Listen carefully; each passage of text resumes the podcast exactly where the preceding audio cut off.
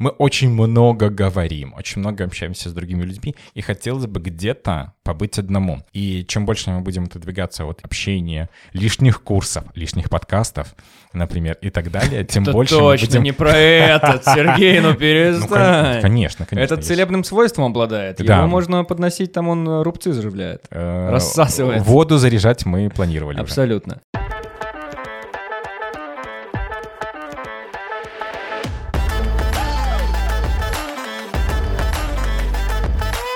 Привет! Это подкаст «Тема белорусских» проекта «Интересные люди». При поддержке нашего партнера, онлайн-гипермаркета 21 век Бай, мы обсуждаем не всегда нужные новости, чтобы жить стало на час проще и веселее. Мы — это Антон Шашура. И Стас Барановский. Сегодня у нас в гостях Сергей Янгибаев, психолог, магистр MBA кризисной психологии, коуч и специалист по коммуникациям. Сергей, привет. Если мы чего-то важного Вау. не сказали или сказали лишнего, поправь, пожалуйста. Привет, привет.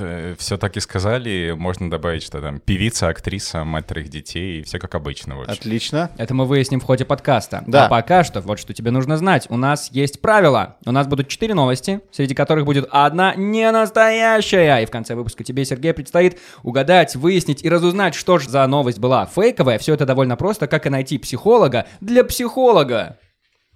Ну, не сказал бы, что это прям супер легко. А, ну значит и Пошли проблемки, пошли проблемки. Сейчас все проблемы будут наружу выставляться. Молодец. Спасибо. Не погиб. Готовы начинать? Да. Новость номер один. Поехали! В Беларуси впервые пройдет фестиваль коучей «Я смогу». Летом в ботаническом саду соберутся психологи и коучи со всей страны. В программе бесплатные мини-сессии для всех желающих, открытые лекции от экспертов и даже конкурс мотивационной речи. Организаторы фестиваля рассчитывают поближе познакомить публику с аспектами сферы коучинга и рассчитывают собрать до нескольких тысяч участников. Как думаете, эм, Ты будешь знаю ли я эту новость? Ты будешь на афише, определенно. Нет, я не буду там, по крайней мере, ко мне еще не обращались, да, но если вы слышите, то мы можем поговорить, да, это я сейчас не вам. Эта новость точно правдивая, вот прям сто процентов. Я уверен, потому что я в прошлом году летом э, прям восхищался тому, какое огромное количество мероприятий появляется снова и снова, и мне прям это очень нравится, и я видел даже парочку видосов с этого мероприятия. Значит, будет много коучей, психологов. Кого там еще? А тебе мало? Ну, Психологов нет, я и коучей? Их очень много как будто бы стало, Вот, правда? кстати, да. И их, правда, много на самом деле сейчас. Что происходит? Их и раньше столько же было, просто они не были активны в соцсетях. Либо это как бы как явление стало... В общем, обучение на психолога стало доступным, и поэтому все больше и больше людей начали погружаться в эту профессию и представлять себя другим как психолога. Их и вправду было очень много и раньше, но сейчас это просто, не знаю, дан тренду одновременно, потому что есть тема на осознанность, тема на образование, и это сейчас очень-очень популярно, чему, кстати, низкий поклон на самом-то деле. Плюс образование психолога действительно получить очень просто. Есть э, даже институты, которые предоставляют образование аж на 8 месяцев на базе вашего высшего 8 образования. месяцев и ты психолог. 8 месяцев и ты психолог, и на самом деле это вполне удобно, потому что за 8 месяцев получаешь базовое образование, ну, практически базовые какие-то структуры психики, мозга, какие-то ос- основные направления, и все, получаешь корочку психолога. Здесь важно вставить одну ремарку о том, что получение диплома еще не значит, что ты психотерапевт. То есть ты можешь Нужна быть... практика? Э, Не совсем. Скорее, опыт личной терапии и детализация, я бы даже сказал. Опыт да? личной терапии в смысле, это когда тебя анализируют? Да. Когда психолог приходит к психологу и вот в течение там определенного периода времени э, разбирает собственные проблемы. Это важно для психолога практикующего? Конечно, если бы этого не было, то, мне кажется, психологи бы спокойно сидели бы и прям вот просто выпаливали какие-то определенные Вау. теории. То есть у психолога, получается, не должно быть своих тараканов в голове? Как это работает? Не то чтобы не должно быть. Мне кажется, что все мы люди, и с учетом того, что мы развиваемся, живем, растем и так далее, куча каких-то разных мероприятий и событий случается, и по-любому какие-то свои тараканы всплывают и появляются новые, да? Ага. Но здесь очень важно просто их разруливать и разбирать, потому что если этого не будет, то терапевт начнет фонить своими проблемами. Что это значит? Это значит, что вы приходите к психологу, а он вместо вашей проблемы разбирает собственную. То есть он Мгм. проецирует собственные проблемы, а за свои деньги как-то этого не хочет. То есть такой слушаешь, слушаешь, в какой-то момент такой, о, жиза, точно, Да, у меня такое так. И было. начинает рыдать. Слушай, Сергей, но ты-то, так сказать, э, в бизнесе не первый год, а, мягко говоря, ты правильно я понял, начал практиковать 19 лет назад? Да, в следующем году у меня двадцатка уже, и я начал практиковать еще будучи школьником. Шко... Так, секунду. В 2004 получается, Да, да? в 2004 Мягко говоря, году. до того, как это стало мейнстримом. Вау. А откуда в тебе появилось это желание и на чем ты тогда учился? То есть что ты, ты что-то читал? Тогда На не помидорах. Ха! До свидания. На помидорах, да. В общем, ну, как, как, с чего ты начинал? С чего все Это, началось? это очень хороший вопрос, потому что так сложились звезды. И мне кажется, вот иногда все-таки какие-то смыслы То своей есть ты еще своей и жизни- астролог немножко. Нет, не совсем. Не совсем. Но мне очень нравится разбирать астрологию с точки зрения архетипов, вообще мифов, э, и потом как-то это прикладывать А ты можешь на немножко по научность. нашему минимальному поведению, ну, предположить, какого мы знака зодиака с Антоном? Э, Нет, конечно. Слава богу. есть, Так вот, в школе ты начал, с чего все началось? А, Началось с того, что я попал на программу, волонтерскую программу по репродуктивному здоровью. Так. То есть а, программа готовила инструкторов, которые будут консультировать других подростков о репродуктивном здоровье. Что это такое вообще, зачем предохраняться, зачем вообще думать о собственном сексуальном здоровье, что там вообще находится ниже пояса, надо было разбирать, да, потому что да, в то время еще не все знали вообще, что это такое. Вот, и я как-то попал в эту программу, втянулся, и где-то даже к 17 годам я уже получил тренерскую позицию, сертифицированную аж в UNFPA. Это программа ООН такая по народонаселению. Вау, я думал, Ух это рэп-трек такой. UNFPA. Оу. Да, можно так иногда делать, мне кажется. Круто. И ты такой, чувствую мое. Чувствую мое, да. Я, я, в принципе, даже будучи в этих программах, я очень много с чем а, работал на практике, много с кем я работал на практике. То есть в моем опыте на тот момент уже были и подростки, понятное дело, потому что Да. с них и начинал. Плюс наркопотребители, лица без а, гражданства, люди, которые попали в какие-то военные события, мигранты и так далее, и так далее. То есть, будучи школьником, я уже попал в самую гущу каких-то событий, и вот а, там прям развивался. Вот, ну, Слушай, с хода дела спрошу, вот ты вот, я так понимаю, уже практиковал свои там 18-20 лет, а не было такого скепсиса, типа вот, вот этот юный парень, он в жизни не видел, что он не может, чем он не может помочь-то? Как псих... какой- какой с него Конечно, психолог? было. Ну, Конечно, было. Тут важна тоже такая ремарка. Я не занимался психотерапией. Да, а чем? Вот я не делал такого, что мы сидим вот этот-этот, Да. и прям друг напротив друга, и вот мы разбираем такие вещи. Я к этому пришел значительно позже. Я работал больше как э, групповой консультант, либо частный консультант, но именно консультирование. Это две большие разницы, потому что при консультировании я просто показываю какую-то теорию, рассказываю какие-то вещи, там, не знаю, ну вот больше такие практичные, да, истории. Когда мы говорим про психотерапию, там уже более такая детальная ювелирная работа. И здесь очень важно работать с эмоциональной сферой. К этому я пришел, ну, вот, наверное, лет пять только назад. То есть специально я к этому шел, не знаю, очень долго, размеренно. Я даже не думал, что я вообще к этому снова приду. Потому что, ну, это действительно сложная работа, перед которой надо, мне кажется, поработать еще и над собой. Вот то, что я сказал, что э, любому психологу нужен свой психолог, это вот в первую очередь именно оно. Для того, чтобы двинуться дальше, я уверен, на берегу надо говорить, э, для того, чтобы ты, Сергей, и наши слушатели понимали, потому что говорить про терапию явно будем много.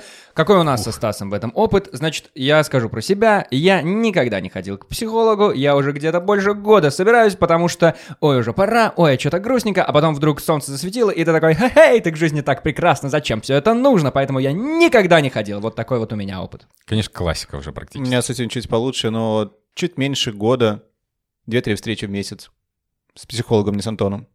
Прекрасно. Интересно. После Необычно. встречи со мной ты ходишь к психологу. Ну, чаще всего, да, да, да, это связано, конечно. Вот, теперь можем двигать дальше. Почему я, например, не хожу? Могу тебе сказать. Потому что, точно так же, как Стас в самом начале говорил, их развелось так много, что я боюсь пойти к кому-нибудь такому человеку, который мне, ну, я не знаю, просто начнет со мной разговаривать, а на самом деле он ничего не умеет, и я попаду в руки непрофессионала, и все, и меня там испортит. Потому что, ну, азы я знаю. Азы — это что-то вроде... Окей, нужно проговаривать все проблемы словами через рот. Бояться — это нормально.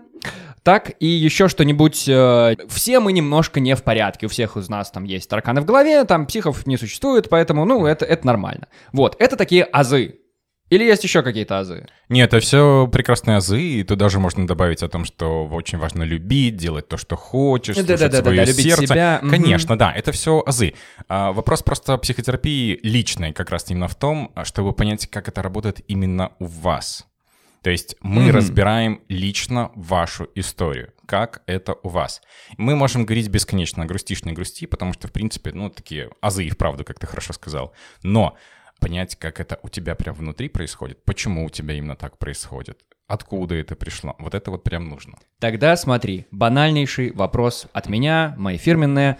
Как понять, что тебе уже пора?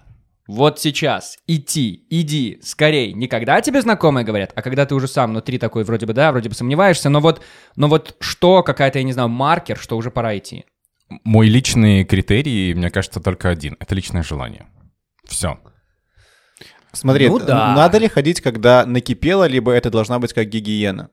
Я и за то, и за другое. Тут вопрос, опять же, личной мотивации. Потому что, смотрите, если у вас происходит какой-то кризис в жизни, вот прям совсем все идет вот прям в тартарары, то, конечно же, очень круто прийти к психологу и получить, допустим, поддержку, либо получить, там, не знаю, просто посмотреть на эти проблемы под другим углом и получить какую-то структуру, направить, там еще что-то. То есть мы всегда работаем по запросу. То есть что клиент приходит и просит, то и э, делаем, да. Допустим, опять же, кто-то приходит за поддержкой, мы спрашиваем, а какую поддержку? Вот, кстати, тут очень часто э, впадает в ступор, потому что люди не всегда знают, какую поддержку им надо. То есть это где-то там, не знаю, для кого-то поддержка — это принести чаек, для кого-то это просто посидеть рядышком молча, да, то есть кто-то приходит вот просто поплакать, и чтобы с ними кто-то был рядом. То есть абсолютно разная такая история. И здесь очень важна вот такая дифференциация, понять, кто что хочет.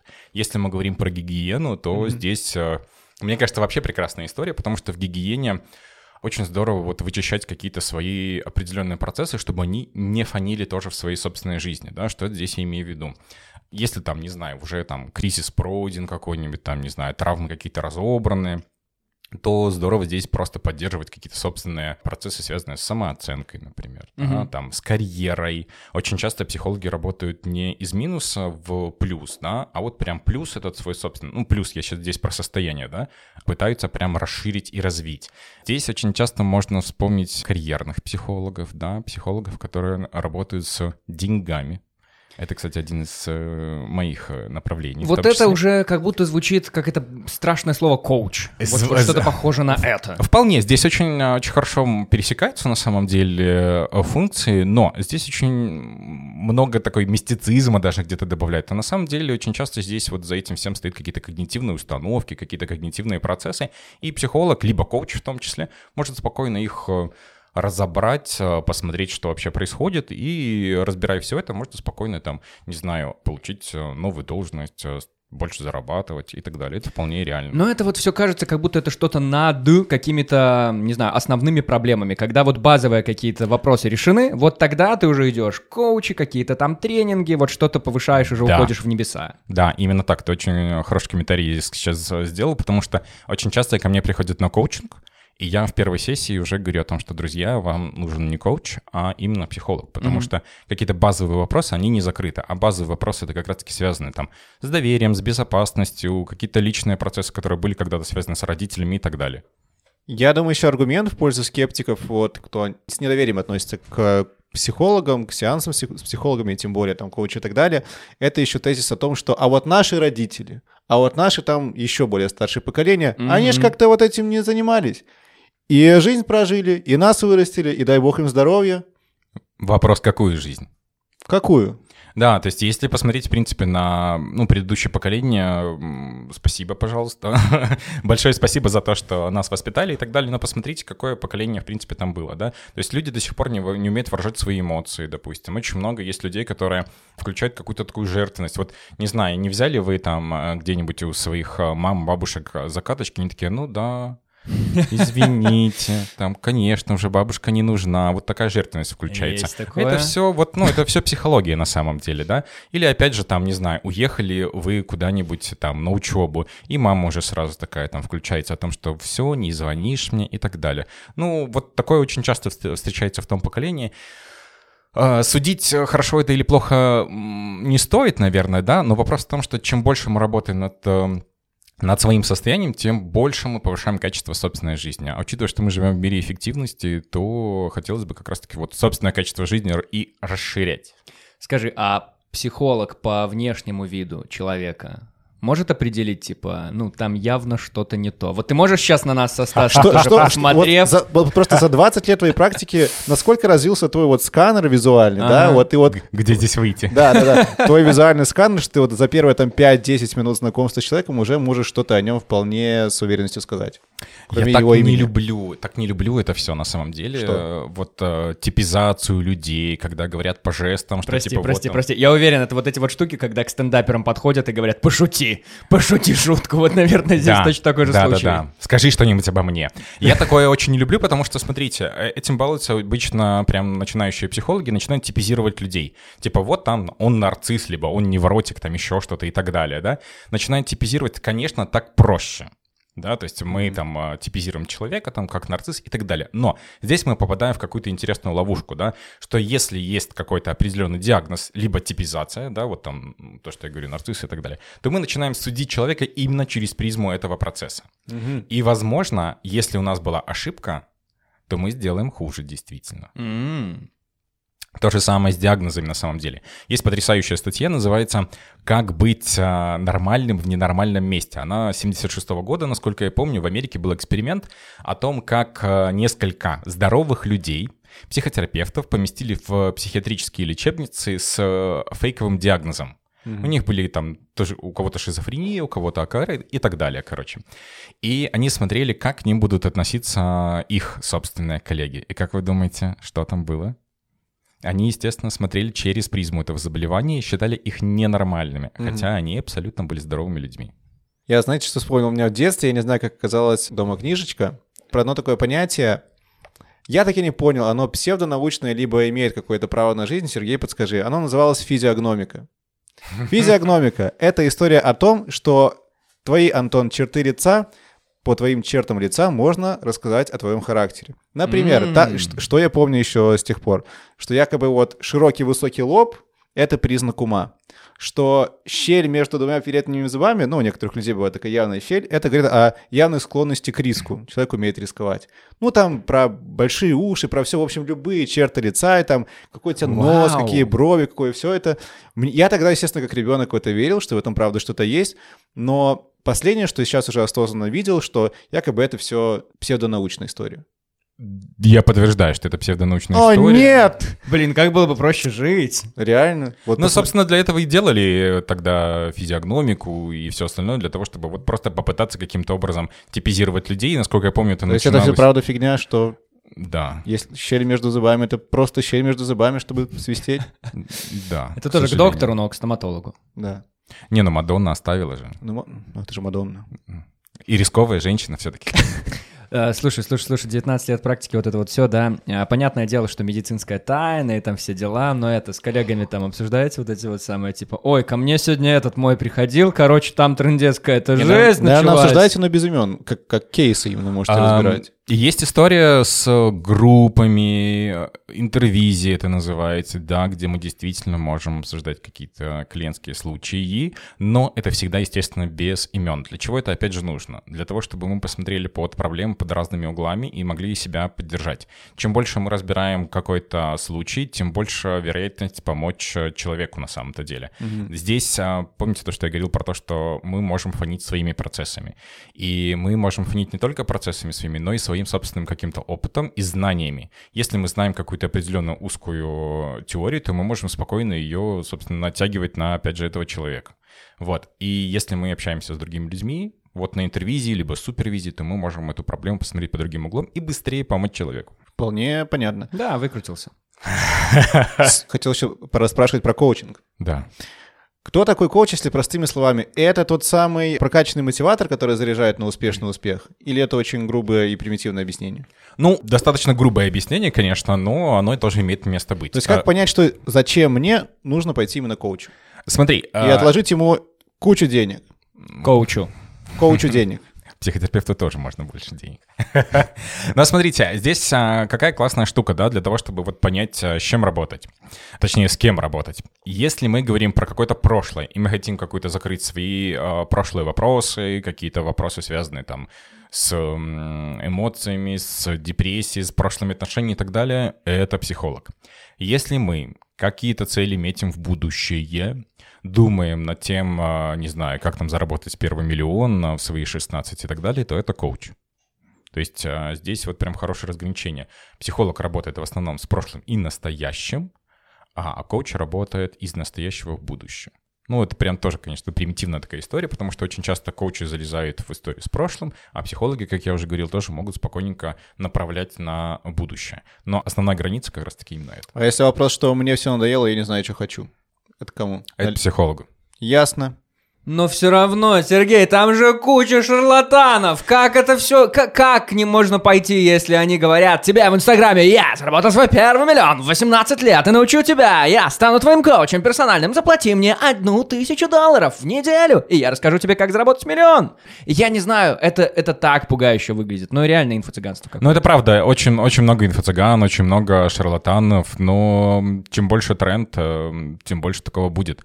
Если вспомнить даже, как возникали и газеты, и первое телевидение, было столько много шарлатанства. Да боже, даже Вайбер посмотрите, м, люди до сих пор им пользуются, и до Ой, сих пор да, в нем эти есть вот открытки эти- православные там, Э, да. Да, да.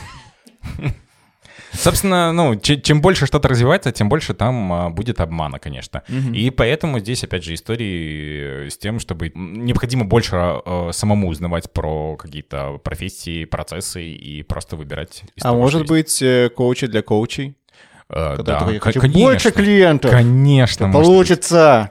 М, Там же постоянно нужно расширять свой собственный опыт, горизонт планирования, емкость и так далее. И если у коуча, допустим, не знаю, один зарабатывает 50 долларов в час, а второй зарабатывает 500 долларов в час, то тот, который зарабатывает 50, может спокойно перейти ко второму и каким-то образом расширить емкость своего денежного потока. Ну, я прям сейчас очень пошлыми фразами, конечно, говорю, но смысл примерно такой. Напоследок, Сергей, ты тоже обращаешься к специалистам. Конечно.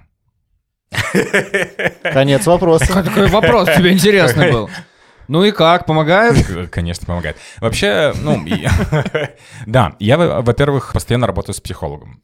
А, у меня есть основной психолог, есть добавочный, естественно. Смотри, как забавно получается. То есть ты работаешь постоянно психологом, и ты работаешь постоянно с психологом. Да. О как? Я вообще считаю, что Прости, психолог... добавочный психолог? Да, До это меня сейчас, дошло. сейчас расскажу, да, Ага. да, Это если первый не справляется? Это или- когда ты звонишь, Да, тебе говорят да. добавочный. да, на- добавочный А номер, это- пожалуйста, нажмите подожди, ноль. Кто-то из них мужчина, кто-то из них женщина. А, ну, основной это женщина. Прек- Такая красивая женщина у меня, психолог. Вот передаю ей привет. Ой, привет, я обязательно. Да, а основной психолог, я встречаюсь с ней раз э, в неделю, и я с ней почти пять лет. Причем за эти пять лет я, наверное, буквально, может быть, 10 э, сеансов э, пропустил именно там по отпуску, либо болезни и так далее. Если есть какие-то узкоспециализированные вопросы, там, опять же, связанные с э, какими-то узкими направлениями психотерапии, я могу пойти к дополнительным специалистам, вот просто там точечно. Либо, например, пойти к гипнологу, да, и так, не знаю, например, мой психолог не, не занимается гипнозом, а я могу там пойти и взять к другому специалисту. Ну и так далее, и так далее, например. То есть какие-то узкие точные вопросы, в которых, допустим, мой терапевт э, не знает, я могу спокойно обратиться в другое место. Вопрос от моего отца. А тебе заняться нечем, получается, да? А это же моя работа. А, То есть мне как раз-таки есть чем заняться. Хорошо. Вторая новость у нас от нашего партнера. Кто бы это мог быть? Конечно же, это онлайн-гипермаркет 21 век.бай. Он действует, ну, как тоже успокоение какое-то. Ты туда заходишь, листаешь все эти товары, и как-то, ну, на душе аж приятно становится. А новость так звучит. В Британии вылечили собаку-алкоголика. После смерти хозяина пес оказался в приюте для бездомных животных. Ветеринары сразу обратили внимание на судороги и выяснили, что пес пил оставленные на столе спиртные напитки, когда хозяин ложился спать. В итоге, после нескольких недель терапии, собаку благополучно вылечили. Я хочу верить, что эта новость правда. Оказывается, зависимости, если это так, бывают и у собак тоже. Ну, вот если про алкоголь, я думал, я вот, ну, известный факт, что кошки и коты, да, вот они от валерьянки балдеют почему-то. Но я думал, что, типа, там, коты и собаки, они не усваивают алкоголь, потому что, ну, это же трава, по сути.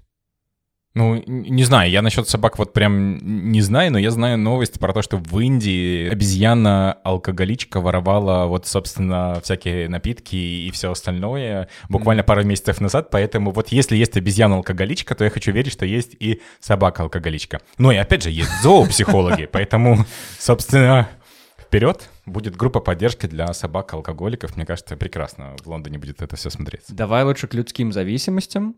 Работаешь ли ты с ними, расскажи. Смотря с какими. да? Ну, короче, список топ зависимости у людей. Топ- Значит, у нас есть алкоголизм, наркология есть у нас, игровая зависимость есть у нас. По сути, ведь зависимость может быть от чего угодно. Мне кажется, даже зависимость от компьютерных игр лечит или что-то Друг такое. от друга, от книжек, от психологии. Это две разные вещи. Сейчас Что? расскажу. Давай. Созависимость и зависимость от человека — это две разные вещи. Созависимый человек... Это в паре. Созависимость. А, не обязательно. Нет. А Со- что это? Ух Щас. ты, я прекращаю перебивать. Ага, созависимость — это тот самый человек, который живет с человеком с зависимостью. То есть вот та самая жена алкоголика, которая никак не может его бросить, несмотря на то, что он ее там, не знаю, бьет и постоянно в пьянстве. Ого. Это созависимый человек. Точно так же созависимый человек может быть ребенок. То есть это любой человек, который находится в отношениях с зависимым человеком. Ага. Вот. Зависимость тоже может быть и от э, партнера, собственно, да, допустим, не знаю, парень, девушка расстались, и там кто-то из них никак не может забыть второго, и вот он э, пять э, лет уже никак э, с этим не совладает, постоянно шлет открытки, там, не знаю, стоит под окном и так далее. То есть М. вот даже такое может быть.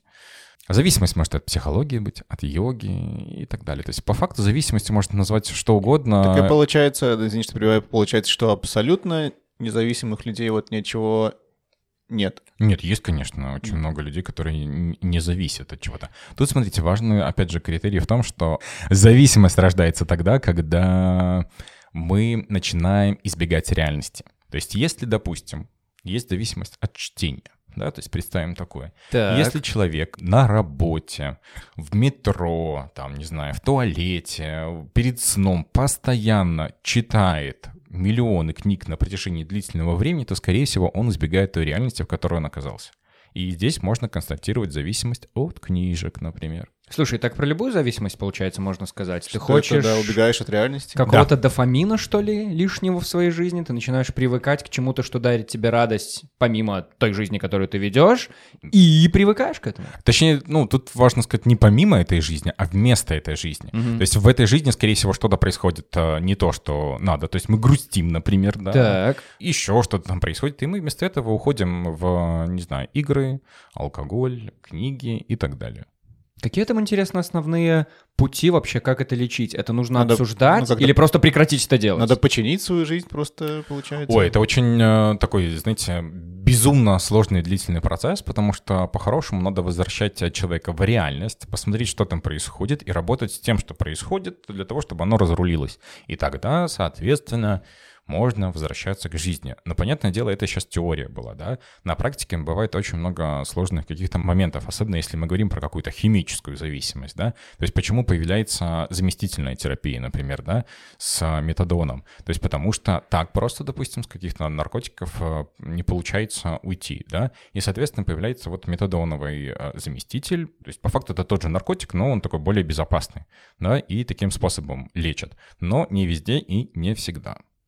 Правильно понимаю, что ты ничем не поможешь, тем более не вылечишь человека, если он искренне сам этого не хочет. Я искренне в это верю, на самом деле, да, мы можем бесконечно долго делать эм, обязательную терапию, но я прям наблюдаю, что очень часто происходит так, что человек возвращается. При обязательной терапии, конечно, очень много влияет личность э, людей, с которыми человек работает. Почему есть вот эти вот 12-шаговые модели, да? Потому что человек видит других людей, которые тоже прошли тот же путь и таким образом мотивируются. Но здесь все равно рано или поздно появляется вот это вот собственное желание. Пояснительную бригаду в студию, 12-шаговая модель. Ага, 12-шаговая модель. Это то, что вы очень часто наблюдаете в, в американских фильмах, да, когда вот... А, э, привет, Джон. Да. Здравствуй, Джон. Да, обычно там не психотерапевты, обычно это люди, которые уже прошли вот эти вот прям все 12 шагов, М, там... а, излечились. излечились, да. Очень часто там вот они становятся соцработниками, либо продолжают вот э, квалификацию в этом направлении и сами поддерживают. Вообще в Европе, в Америке, где-то в Азии есть эм, немножко другая система психотерапии, и там можно быть психотерапевтом даже соцработнику, либо педагогу. И все эти люди, которые прошли 12-шаговую программу лечения зависимости, они в конце могут вот пройти дополнительное обучение и тоже вот прям э, эти группы поддержки и организовывать. И это, в принципе, очень круто, потому что здесь люди как раз-таки заряжаются об опыт другого человека, и таким образом как раз-таки вот эта вот мотивация у них рано или поздно появляется. Не у всех, но появляется. Так правильно понимаю, что все-таки бывают бывшие зависимые от алкоголя от наркотиков, либо это та история, где можно качественно, сильно улучшить жизнь человека, но при этом он все равно всегда до конца жизни будет оставаться в зоне риска. Риска того, что он опять, опять его зависимость победит. Но риск всегда есть. Э, знаете, э, даже если депрессия когда-то уже была пройдена, то есть высокий риск того, что она когда-нибудь появится. Здесь тоже самая история. Я знаю, что хотел еще спросить. Так часто случается, что ты видишь, как близкие, дорогие тебе люди, ну вот у них появляется какая-то зависимость, либо они там действительно страдают, и ну ты прям хочешь им помочь. Вот это реально вообще самому как-то помочь таким людям, или это прям надо точно сказать, там, чел, иди, пожалуйста, к специалисту, или там, я не знаю, сразу ему номерок какой-то подарить, или его там записать как-то без его ведома или что-то, или все-таки самому можно что-то сделать? Самому тоже можно что-то сделать, но это настолько рискованное дело, что вот просто не передать. Да, мне да? кажется, в принципе, передать. мне кажется, каждый из тех, кто нас слушает, может узнать себя, когда кто-то пытается помочь, и это вот прям совсем не туда лезет. А я вообще за то, что помогать тогда только, когда человек сам попросил, да, потому что иногда мы своей помощью можем сделать только хуже да, потому что иногда для некоторых людей помощь отравляющая, особенно вот если у кого-то там депрессия, например, депрессивный эпизод, либо обсессивно-компульсивное расстройство какой-то из этих эпизодов, да, mm-hmm. то есть помощь может сделать человеку хуже, то есть человек может об этом раниться, а мы-то про это не знаем, да, Поэтому здесь очень важно аккуратно. Я вообще в таких случаях предлагаю делать небольшую хитринку. То есть если вы прям супер сильно хотите кому-то помочь, то лучше вы каким-то образом подкиньте человеку идей но так, чтобы эти идеи казались ему их личными. Что я здесь имею в виду? Например, вы видите, что там человек начинает там, не знаю, супер заигрываться, да, либо там с алкоголем, с наркотиком, либо с теми же самыми играми, да. Подкиньте там, не знаю, какую-нибудь книжечку случайно там оставьте на столе, там какой-нибудь буклетик, еще что-нибудь. Ага. Вот, ну, человек посмотрит пару раз, может быть, где-то там выкинет, где-то там еще что-то, где-то полистает, но рано или поздно какие-то идеи, они будут просачиваться, и это, в принципе, может помочь. Ну, это хорошая идея, потому что я понимаю, что я читал несколько психологических книг, так, значит, у меня есть некоторое понимание об этом, обо всем. У меня есть какой-то там, типа, когда комплекс отца или что-то такое, когда, короче, я вижу, что человеку нужна помощь, я прям не могу не помочь комплекс ему, я прям спас... начинаю... Комплекс спасателя, скорее. Да, что-то комп... такое, да-да-да, я начинаю прям лезть к человеку, я, я становлюсь прям, не знаю, начинаю заботиться о нем, вот это. И, ну, и поскольку я прочитал несколько психологических книг, мне кажется, что я начинаю задавать ему правильные вопросы, какие-то идеи накидывать или что-то. Но, возможно, есть в твоих словах, Сергей, какой-то смысл. Да, можно ранить, можно привести к чему-то не тому. Но самое сложное, когда в этой ситуации оказывается действительно твой близкий человек или родственник, когда особенно он под влиянием каких-то зависимостей уже скатывается до неадекватного состояния, и ввиду своей неадекватности он ничего не делает, он не осознает проблему, хуже того, начинает винить других окружающих в том, что они его довели до этого. И ты такой думаешь, фак, ну, с одной стороны, спасение утопающего — дело его рук, и ты видишь, что человек как будто бы сам не прилагает никаких усилий для того, чтобы исправить ситуацию, но и это же твой родной человек, или близкий, или кто, и, и как быть, и что? Ты же не можешь его бросить. Да, это, это правда очень сложные ситуации, и здесь э, два параллельных процесса. С одной стороны, да, действительно мы можем помогать ему насильственно. Звучит э, страшно, но это что? Это, соответственно, там направлять к специалистам вот принудительно, что и происходит, допустим, через э, милицию и так далее. Э, работает не всегда, но иногда помогает, да.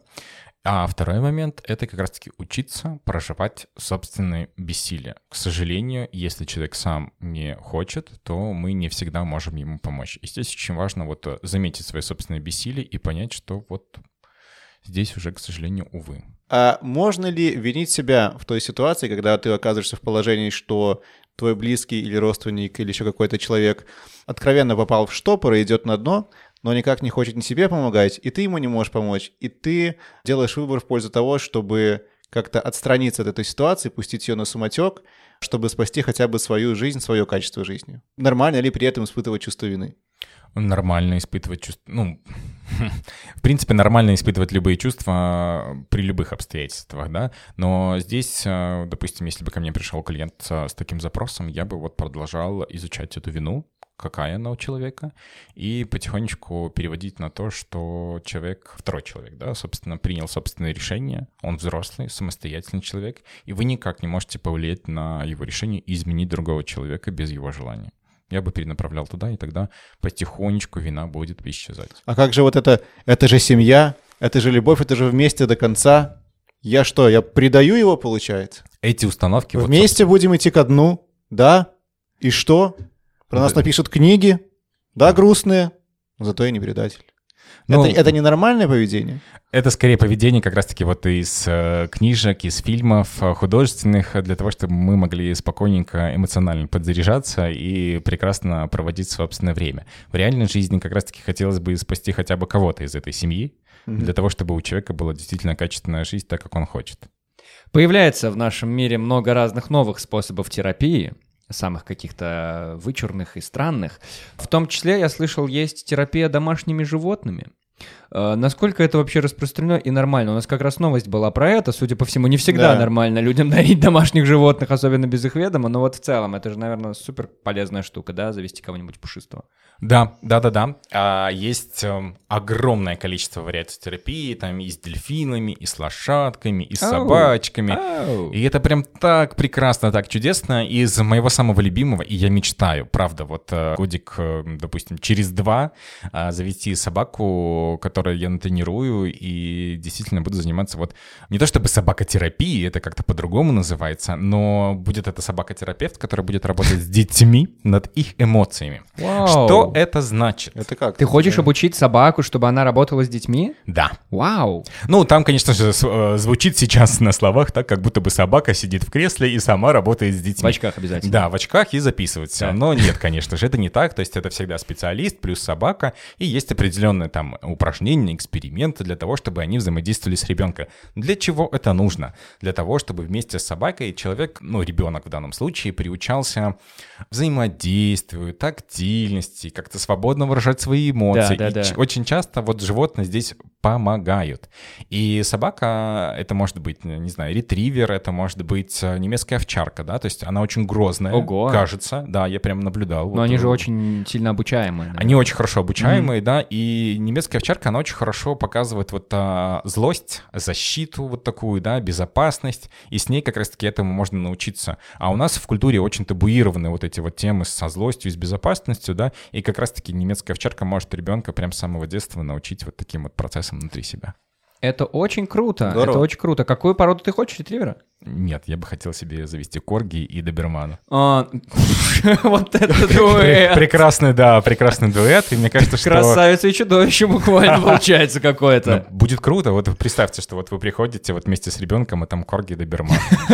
В двух креслах сидят, говорят, садитесь, пожалуйста. Сейчас послушаем вас. Сергей, ну когда заведешь, знаешь, куда тебе нужно отправиться? В онлайн-гипермаркет 21 век бай, потому что там есть зоотовары, все, которые только можно представить. Здесь есть все самое нужное для братьев и сестер наших меньших. Корм, витамины, игрушки.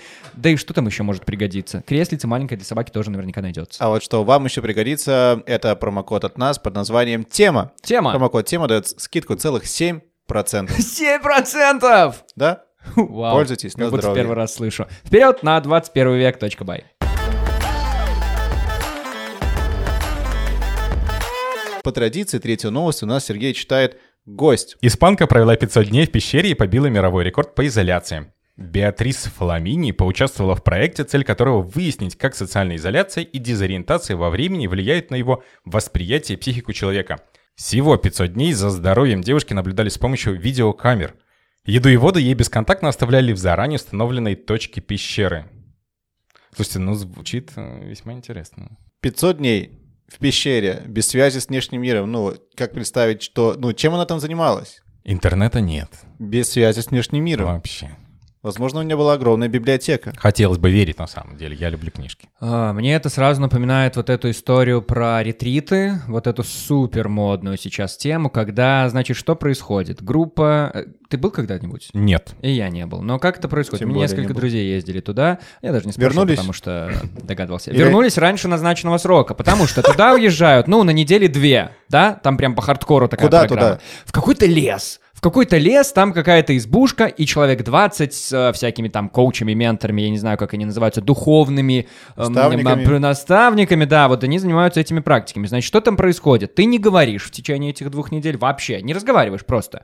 Ты много медитируешь, ешь там только какие-то, не знаю, воду и овсянку, как, не знаю, отдельно К- или Кору вместе деревьев. кору деревьев, добываешь, не знаю, разводишь огонь этими палками, и, короче, тебе надо промолчать вот, вот эти все две недели. Идея в том, чтобы отвлечься от вот этого шумного мегаполиса, от всяких звонков, чтобы, наконец-то, там, не знаю, слиться в гармонии с природой. Но это настолько тяжело, что реально люди просто после пяти дней, ну, сбегают оттуда, буквально, потому что ну, это очень сложно. Просто молчать, ничего не делая при этом. Даже книжки читать нельзя. Мне кажется, небольшая звездочка, что при этом рядом 20 незнакомых людей. И это может как-то напрягать и доставлять дискомфорт, несмотря на то, что там им как будто бы все равно на тебя, вам не надо общаться и так далее. Опять же, ни разу не был, ну да, Ну, скорее понимаю, всего, да. это похоже на Как- какую-то как- секту. Как рассуждение просто. Но, насколько я знаю, есть абсолютно разные ретриты, и не обязательно там э, нужно молчать. То есть есть какие-то проекты, в которых там вы уезжаете на две недели, и там просто постоянно, там, не знаю, медитации, какие-то лекции могут быть, Мгм. гвоздистояние, насколько я знаю, даже практикует, да? Ты пробовал гвоздистояние? Нет, не пробовал, но я в последнее время начинаю даже задумываться, а почему бы не попробовать? Значит, мне подарили сертификат на гвоздистояние Так, так, а, так. в йога-центр. Рассказываю, как это было. Я прихожу, захожу в класс, где это все должно проходить. Это групповая была терапия. Там 19 девчонок, и я к ним вхожу и говорю «Привет, я здесь, всем здравствуйте». Я просто не ожидал, что там, ну, настолько интересный женский коллектив. Я не знаю. В общем, мне выдали эти две доски, а, сказали, сейчас засечем время и будем стоять, и все это должно было длиться, я не знаю сколько, типа, говорят, если простоите 10 минут, то окей, если там полчаса, то вообще славно и все такое. Я думаю, боже, я, ну, типа, 5 минут бы простоять здесь. Вначале у тебя, я йогой не занимаюсь, поэтому для меня вот эти в начале все процедуры, там, настройтесь, э, там, разомните свое тело, да-да-да, сложите руки перед собой, ом, да, мы говорили ом, ну, то есть буквально. Но вот эта настройка, она как-то помогла, потому что я не знаю, как там, пробудила кровь по организму. Я простоял час на этих гвоздях. И я бы ни за что не подумал, что у меня когда-то получится это сделать. Я не мог слезть с них потом. Слезать было больнее, чем стоять, потому что, ну, у тебя буквально уже все стопы были в дырочках. И потом тебе еще надо раскатывать мячик этими стопами, чтобы, ну, как-то нормально потом пойти вообще из этого места. Но опыт классный. Что самое странное, когда там происходит? Если бы это была индивидуальная практика, может быть, было бы проще. Но когда ты стоишь и рядом э, возле тебя девушкам говорят покричите. И они начинают истошным этим криком а ну буквально, буквально, потому что идея-то в чем? Идея в том, что ты приходишь на эти гвозди с каким-то запросом, так? И вот через эту боль, через какое-то терпение этот запрос должен из тебя, я не знаю что, улетучиться, выйти. Ты должен послать его в космос. Я думаю, что я вышел налегке оттуда, да, но просто потому, что, ну, я наконец-то перестал стоять на этих гвоздях. Вот почему мне было легко. Как-то там что-то прям глубокого очищения не происходит. Но практика прикольная. Раз в полгода, мне кажется, постоять советую. Нормально. Так и Так. запишем. Так а что у тебя в голове про- происходил этот час? Ты, ну, какой-то В реально голове я благодарил есть? людей, которые подарили мне этот сертификат. Ну, это первые три минуты, ладно. Да. А вот реально вот час. Ты стоял такой, типа, ну, что? Ну, тебя если были честно, ты мысли? просто, ты про... Ну да, я, пыта... я искренне пытался. Наверное, потому что я не занимаюсь йогой и не особо-то верю во всякие вот эти вот духовные ты там уходишь в космос, в мироздание. Поэтому мне было сложно сформулировать что-то, что вот я мог бы как-то выпустить. Мне как-то было прикольно и легко в конце, но это опять же потому, что, ну, уже все, боль куда-то прошла, и это какой-то новый уровень чего-то начался. А так, сделало ли это меня духовно богаче? Вряд ли. Просто человек кремень, психологу не ходит, гвозди не помогают, и ты из тебя ничего не достанешь. А потом детям будет говорить, вот, у меня не было того же, и каким я Мгм. вырос, посмотри. Тебе что, нечем заняться? Слушай, ну а ты сам вот про эти духовные практики, про... ну мне просто очень интересно, для меня это какая-то, не знаю, опасная тема, вот эти все э, кришнаиты. Ну, ты, ты выдал, конечно. Это не об этом? Ну, скажи, Вообще ты нет. практикуешь что-нибудь такое?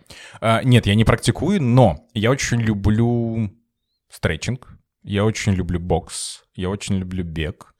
Ну, то есть Просто это- из абсолютно разных каких-то категорий достаешь по слову. Я когда-то смеялся, что... Стретчинг и бокс. Да, Оба. да, да, да. А вообще, на самом деле, стретчинг и бокс — это прям а, взаимодополняемые истории, потому что а, любой боксер обязан просто растягиваться. да, в Конечно, принципе, любой конечно, спортсмен, как же и, конечно. и Чем- бегун. Чем, дальше у тебя рука может вытянуться, тем больнее твоему противнику, естественно. Да, и потом как в Супер Четверка или где там было. вот Да, это. мистер Фантастик, я тоже про него Вот, подумал. Да-да-да. Вот. Но э, я вообще смеялся со своим психологом когда-то давно, что я выбрал а, три направления в спорте, которые связаны с а, тремя основными реакциями на стресс. То есть бей, беги, замри. А замри, а- а замри что? Замри — это стретчинг. То есть по факту... Ну, там не... На самом-то деле в стретчинге особо... Он же тоже бывает динамичный. Я очень часто выхожу уже после пяти минут стретчинга весь мокрый, но это уже немножко другая история. Вот. Просто А вот- очень нравится. Но вопрос же в другом. Да. Вопрос в том, что спортом в целом важно заниматься, как мне кажется. Ну, даже это такой классный выброс всего, вот вместо гвоздистояния, а может даже и гвоздистояния тоже. Но это просто как, я не знаю, как что-то, что разбавляет твою рутину, что заставляет кровь двигаться. Я думаю, что вот когда разбавляют э, собственную рутину, это немножко так странно даже звучать, да, потому что как раз-таки мы немножечко так добавляем яркости, и здесь можем идти в зависимость, кстати говоря. Но если мы, допустим, очень Опа. рационально... Да, вот так вот, поймали, поймали. А если мы как-то более осознанно будем подходить к различным практикам, то, в принципе, в них может быть резон. Что я здесь имею в виду? Если мы не уходим в мистицизм какой-нибудь, да, если мы не уходим в эту историю там с Ом, э, хотя Ом, Да-да-да. ну, здесь я имею в виду как раз-таки, ну вот мистику, фантастику, все остальное. То есть как только добавляются вот такие какие-то обороты, связанные с магией и магическим мышлением, Вот. мне идти не хочется. Вот, вот я- это, это вкратце, почему я не хожу на йогу, потому что там-то на самом деле, ну, очень много классных физических упражнений, которые тебе помогают, там делают сильнее или там более выносливее. Но вот когда подключаются все эти аромапалочки, музыка и вот что-то там вроде какой-то полу, что-то религии, вот, вот мне тогда становится как-то, ну, ну, неловко, ну, не верю. Я абсолютно с тобой согласен, потому что я, в принципе, не хожу на йогу потому же, да, но при этом спокойно и хорошо отношусь к растяжке, потому что, в принципе, в растяжке и йоге очень много одинаковых элементов, плюс я вполне нормально отношусь и к какой-то музыке, в том числе, там, не знаю, тибетских чаш, да, к медитации очень хорошо отношусь, потрясающе просто отношусь.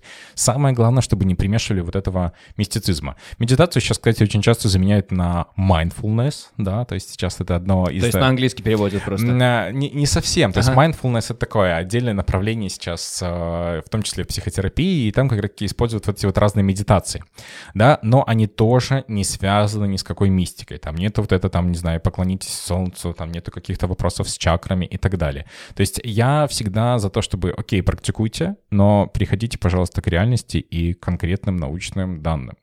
Есть ли такая штука, что чем э, больше наш мир социализируется, тем как будто бы больше запрос на уединение, одиночество, желание побыть с собой, потому что особенно вот эти соцсети, да, ты потребляешь больше контента, узнаешь о том, чем там живут другие люди и так далее, это как будто тебе все больше дает на мозг, и ты такой, воу-воу-воу, отстаньте, отстаньте, я хочу побыть один, побыть наедине с собой и так далее. Есть такое? Такое, такое точно есть, а, потому что, да, мы очень много говорим, очень много общаемся с другими людьми, и хотелось бы где-то побыть одному. В чем проблема, опять же, соцсетей? В том, что мы вроде как остаемся одни, но не замечаем самого себя. То есть мы продолжаем общаться с кем-то другим. И каждый раз, когда мы там где-нибудь, не знаю, сидим в туалете, либо там а, на диванчике вечером и общаемся с кем-то в Инстаграме, то мы отвлекаемся от собственного состояния. И здесь, опять же, мы не замечаем, а устал ли я? А хорошо ли мне, а грустно ли мне, а весело ли мне. И чем больше мы будем отодвигаться вот именно от э, где-то таких вот прям, не знаю, общения, где-то там лишних курсов, лишних подкастов, например, и так далее, тем Это больше мы точно будем... не про этот, Сергей, ну Ну, кон- перестань. конечно, конечно. Этот есть. целебным свойством обладает. Да. Его можно подносить, там он рубцы заживляет. Э, рассасывает. Воду заряжать мы планировали. Абсолютно. Вот. Должен сказать, ты упомянул соцсети, вот это все. Я себе челлендж, короче, поставил. Я два месяца решил не пить алкоголь, не курить табак, не есть фастфуд. Короче, ну, прям сократить все говно в своей жизни. Там кофе одну чашку в день максимум только пить.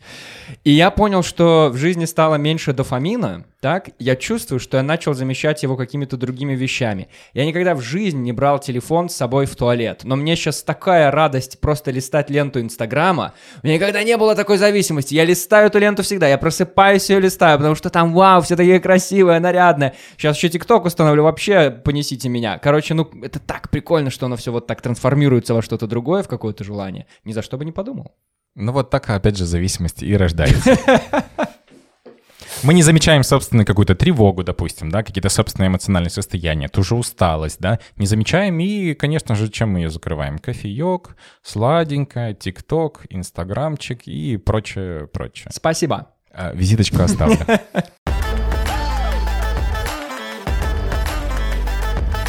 В Японии стали популярны курсы по улыбке. Все дело в пандемии и трехлетнем масочном режиме. Многие японцы поняли, что они разучились улыбаться. После снятия карантина спрос на услуги школы улыбки, шко- школы улыбки вырос в три раза. А курсы посетили более 4000 человек. Более того, работодатели начали направлять своих сотрудников на обучение, чтобы те вновь научились выглядеть дружелюбно.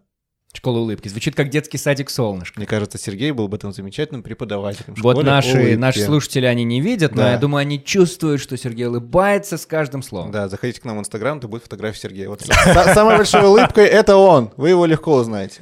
Прекрасно. Но я верю, что эта новость правда. Я даже уверен на тысячу процентов, потому что в Японии на самом деле очень популярны курсы, связанные с э, эмоциональностью, потому что вот а, им кажется, что они очень плохо ее выражают, и мне кажется, что у них по-любому где-то есть школа. Очень интересно, что они в этом видят проблему. Что они мало выражают эмоции, и надо с этим что-то делать.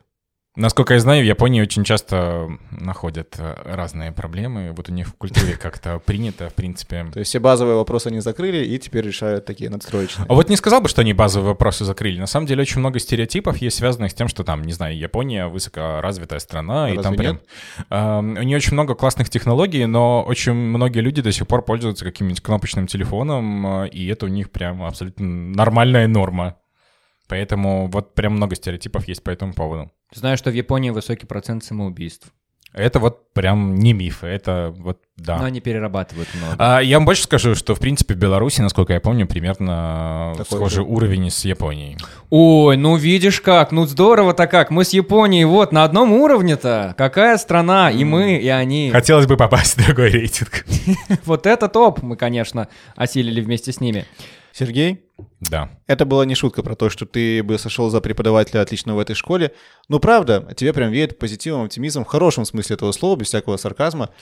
Это потому, что у тебя пять психологов и гипнолог есть. Э, Я правильно понимаю? Не, ну гипнолог один раз был.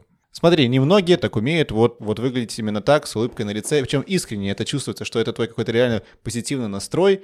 Это прям не то, что какая-то вежливая, натянутая, вот как у Антона прямо сейчас. Как ты это делаешь? Ты как-то сам себя настраиваешь, ты по жизни такой, либо это, в общем, какая-то правильная настройка, которую, в принципе, любой человек может себе э, задать, и, в общем-то, не обязательно ходить всегда с хмурым лицом. Слушай, ну, по поводу себя я точно скажу, что я такой. То есть вот э, почему мне нравятся, там, не знаю, разные направления психотерапии, там, не знаю, книжки, фильмы, да, прочее, прочее, потому что вот я прям искренне в это погружаюсь, и мне это прям нравится. У меня такое, мне кажется, огромное детское любопытство, оно сохранилось, и мне постоянно хочется засунуть два пальца в розетку, только вместо розетки у меня, ну, какие-то абсолютно разные а, направления. так ты просто занимаешься тем, что тебе нравится. Да. Ты зарабатываешь Может, на ты этом. этот настоящий оптимист? Ну, Понятно. кстати, н- нет. Мне кажется, что я не супер оптимист, потому что если даже посмотреть на мою библиотеку, то у меня там основная часть книжек, она как раз-таки связана вот с чем-то прям безумно грустным. И когда моя мама у меня такая спрашивает, типа, Сергей, можно я возьму какую-нибудь книжку тебе почитать? Она потом через пару недель приносит и говорит, «Бля, я больше не буду у тебя ничего брать, потому что мне потом хочется вообще, не знаю, плакать, рыдать и так далее. Ну, смотрите, я вам вот что могу сказать. Было какое-то исследование о том, что как бы большинство людей в мире считают, что жить с каждым годом становится все хуже и хуже. И поэтому пессимистов появляется в мире все больше. Но это неправда оказывается, потому что очень многие показатели растут, бедных людей в мире становится все меньше, голода становится меньше. То есть в целом какой-то уровень удовольствия и вообще удовлетворенности жизни становится выше. А почему нам кажется, что вокруг негатив? Потому что СМИ чаще всего берут какие-то негативные заголовки, просто потому что они сильнее цепляют. И из-за этого кажется, что вокруг все рушится, и что все, сейчас капец, прям вул- вулканы везде извергаются, и какой-то конец света настанет. Но это исследование было до 2020 года, до ковида. Ну, типа, дальше... Сейчас реально ощущение, что все куда-то идет по неспадающей, как будто бы. Но я не знаю, может быть, может быть, тоже только так кажется, конечно. Может, в целом, не знаю. Но пока улыбка на живут. лице Сергея, надежда не потеряна. Хотелось бы в это верить. Ну смотри, ты говоришь, окей, я опять же про Да. улыбку не могу отстать. Смотри, ты говоришь, что ты по жизни такой, с улыбкой, э, на позитиве, супер. Я абсолютно наоборот. Я очень часто, 90% времени, 80%, если не сплю, то с хмурым лицом. Смотри, могут ли у меня от этого возникнуть проблемы в социальном плане? Правильный ответ – да. Потому что э, не- незнакомые люди, когда вот, значит, э, только там знакомятся и так далее, видят это хмурое лицо, и что они про меня думают? Плохое. Думают, плохое, думают, неприятный человек. Злой человек думают. Определенно. Он что-то задумал. Да? Смотри, в чем мой вопрос? Посоветуй. Как мне что настроить в моей голове, чему мне научиться, чтобы мое лицо выглядело в хорошем смысле попроще, но при этом без идиотской натянутой улыбки? Может, пластический Может, мне что-то- хирург. Спасибо. Может что-то говорить себе там, ну, тупо может звучит говорить себе по утрам, но реально, как себя на- настраивать так, чтобы твое лицо выглядело более проще и расслабленным? Вот что главное. А оно тебе надо. Оно, не знаю, у меня... Ну, Понимаешь, в чем парадокс? Я сколько раз я слышал, не только от Антона, а я общаюсь с другими людьми, сколько раз я слышал, вот э, когда там, значит, э, первое впечатление было такое себе, потому что вот у тебя такое, э, вот такое лицо, не очень приветливое, или, допустим, я просто поворачиваюсь, мне говорят, почему ты так смотришь? Почему так зло смотришь? А я обычно смотрю. Ну, то есть я просто повернулся, вот. Это мой взгляд. Такой, что так смотришь? У тебя такой тяжелый взгляд. У тебя такое лицо. И вот.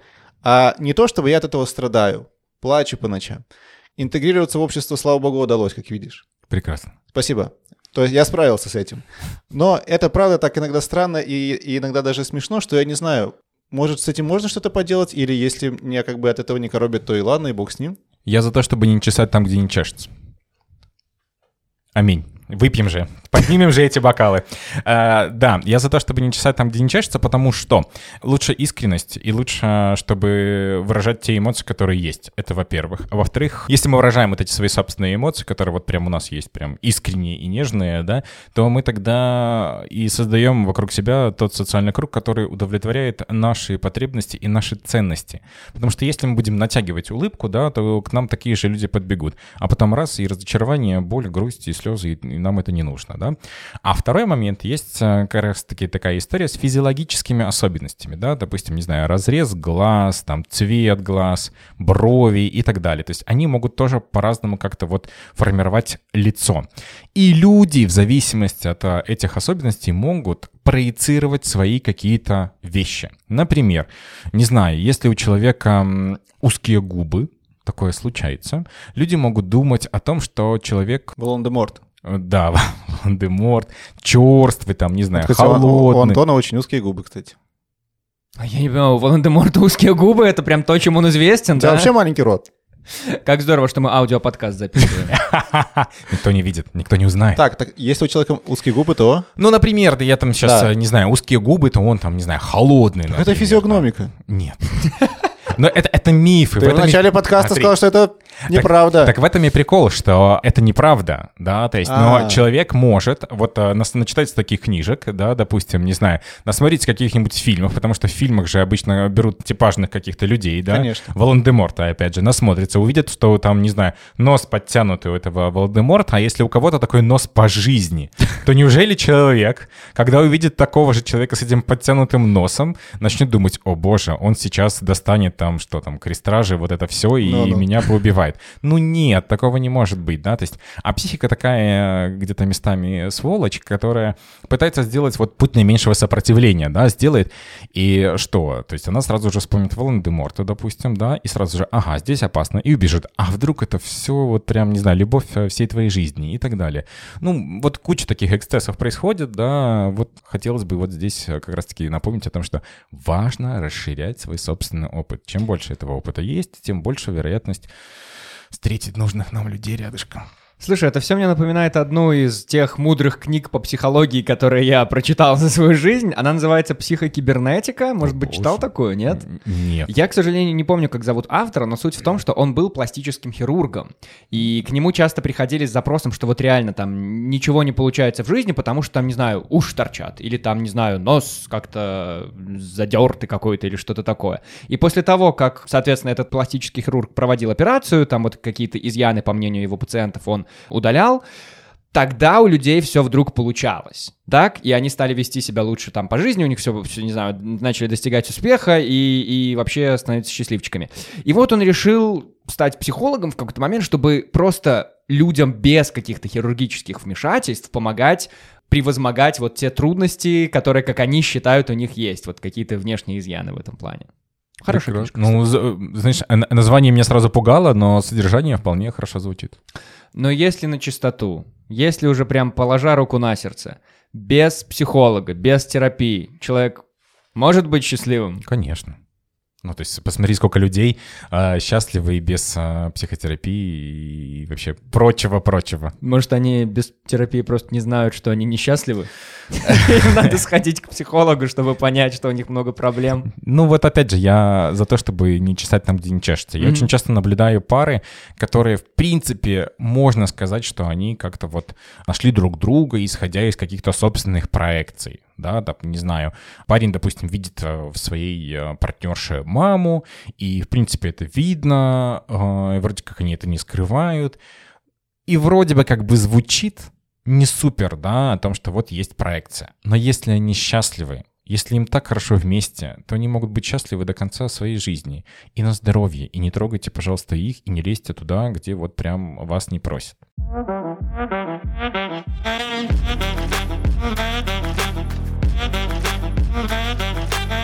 Мы подобрались к финалу. Сергей, готов, бодр, счастлив, потому что сейчас будешь несчастлив, угадывая ту новость, которая была не настоящей. Но это испанка. Но сейчас посмотрим. А мы- Стас, напомни, что там за четыре новости у нас Чет- были. Так, новости были следующие. Первое в Беларуси пройдет фестиваль коучей под названием «Я смогу». Второе, в Британии вылечили собаку алкоголику. Третье, испанка провела 500 дней в пещере. Четвертая новость, в Японии популярны курсы по улыбке. Что-то из этого выдумка. Стопудовая испанка. Ну почему? Расскажи нам, пожалуйста, свою логику. Ну, во-первых, я знаю первую новость. Вот я прям Так. точно знаю, что это правда. Так. Новость про японские школы эмоций я тоже, в принципе, понимаю, что да, у них это есть, поэтому вполне реально. Мгм. Собака-алкоголик, у меня тоже логика такая, что если и в Индии есть обезьяна-алкоголик, Какая то должна соба- быть и собака. Ну, конечно. Да, должна быть, и соб- ну, то есть должна же быть у, Каждой обези- твари по паре, все у логично. обезьянки же должен быть собутыльник где-то, понимаешь? Да, да, да. Ну, то есть... А испанка 500 дней, которая... про- 500 дней, вы понимаете, что 500 дней — это почти два года. Полтора. Это да, это очень Полтора- много. Полтора года. Итак, твой финальный ответ. Испанка. Итак, Станислав. А, мы... А что ты улыбаешься так Мы, мы удаляемся на рекламную Стас паузу. улыбается, ну вот, это же терапия произошла. Да, дело в том, что впервые за три сезона и сколько там, 25 выпусков, мы оказались в довольно-таки ин- интересной ситуации. Ну ладно, разберемся. Ситуация такая. Наконец-то мы с тобой в интересной ситуации оказались. 25 выпусков прошло. Ну, японские курсы по улыбке, ну, конечно, правда. Да. А собака-алкоголик, правда была, правда вылечилась. Конечно. Есть. Остаются две новости про белорусский фестиваль Ну, под- коучей. подожди, но он, он, он был, Да, но под- не будет. Да, ну Сейчас, чё- ш- что? сейчас. Так, интрига. Так. Остались две новости про белорусский фестиваль коучей и испанку, и ее 500 дней в пещере. И правда из этого — это испанская пещера. Да ну. И 500 дней, Да которые ну. провела в ней эта девушка. А фестиваля не будет, ты это прям выдумал? Вообще, с нуля. Я выдумал это с нуля. Обалдеть. Но ты знаешь, как попал? Не- А будет сме- вот именно будет- что нет. Ты попал. Знаешь, будет очень смешно, если этот фестиваль повторят в этом году, и это... И, соответственно, все четыре новости окажутся правдой. Ну, до этого ты, к сожалению, проиграл, получается. Ну да, я в любом случае проиграл, конечно, но если этот фестиваль появится в этом году, его снова анонсируют, я вам пришлю афишу. И- Ладно, пришлю афишу. Я заклею вот двери сюда афиши. Да-да-да-да-да, абсолютно. До этого момента мы тебе вручаем, ну, как проигравшему наш ебаный значок, пожалуйста, вручаю тебе, вот он. Но поскольку ты уж, ну, такой красавец, ты улыбался, то наш партнер, который тоже дарит людям улыбки, онлайн-гипермаркет 21 век бай, вручает тебе тоже подарок. Вот такой красивый подарок. Слушайте, я так хотел недавно шопер. Я понял, что, знаете, А шопер вот это так- все и поняли, что тебе ударили случилось. Они слушают мои мысли. Да, Всё- все, всё, верно. пацаны, У ура. Сергея есть шопер, а у наших слушателей знаешь, Стас, что есть? Что? Промокод тема на 7% скидки на почти все товары в каталоге онлайн-гипермаркета 21 век.бай. Это ли не главный подарок? Лучше, чем шопер у Сергея даже. Ну ладно, ладно, шопер тоже красивый. Сергей, по традиции, в конце пожелай чего-нибудь, пожалуйста, нашим слушателям и белорусам вообще. Вообще, мне бы хотелось пожелать именно легкости, потому что мне кажется, что ее как раз-таки очень не хватает э, в погоне и э, за вот этой эффективностью, за работой, за какой-то там, не знаю, дружбой, целями, новостями, кризисами и так далее. Очень хочется, чтобы вот легкость вернулась в нашей жизни и сердца и всегда была рядом с нами. Спасибо тебе, Сергей, большое. Счет, пожалуйста, за эту часовую терапию нам выставишь чуть-чуть позже, так? А на этом у нас все. Это был подкаст «Тема белорусских». Нас можно послушать на Яндекс Музыке, Apple подкастах, вообще на всех площадках, где подкасты эти есть. Подпишитесь вы на нас уже наконец, наскребите нам чего-нибудь, потому что, ну, нам с Сергеем расплачиваться еще. Откуда? На, только вашими улыбками и сердцами сможем расплатиться. Что я сказал? То, что и хотел. Меня зовут Антон Шашура. А меня Стас Барановский. Всем пока. Пока.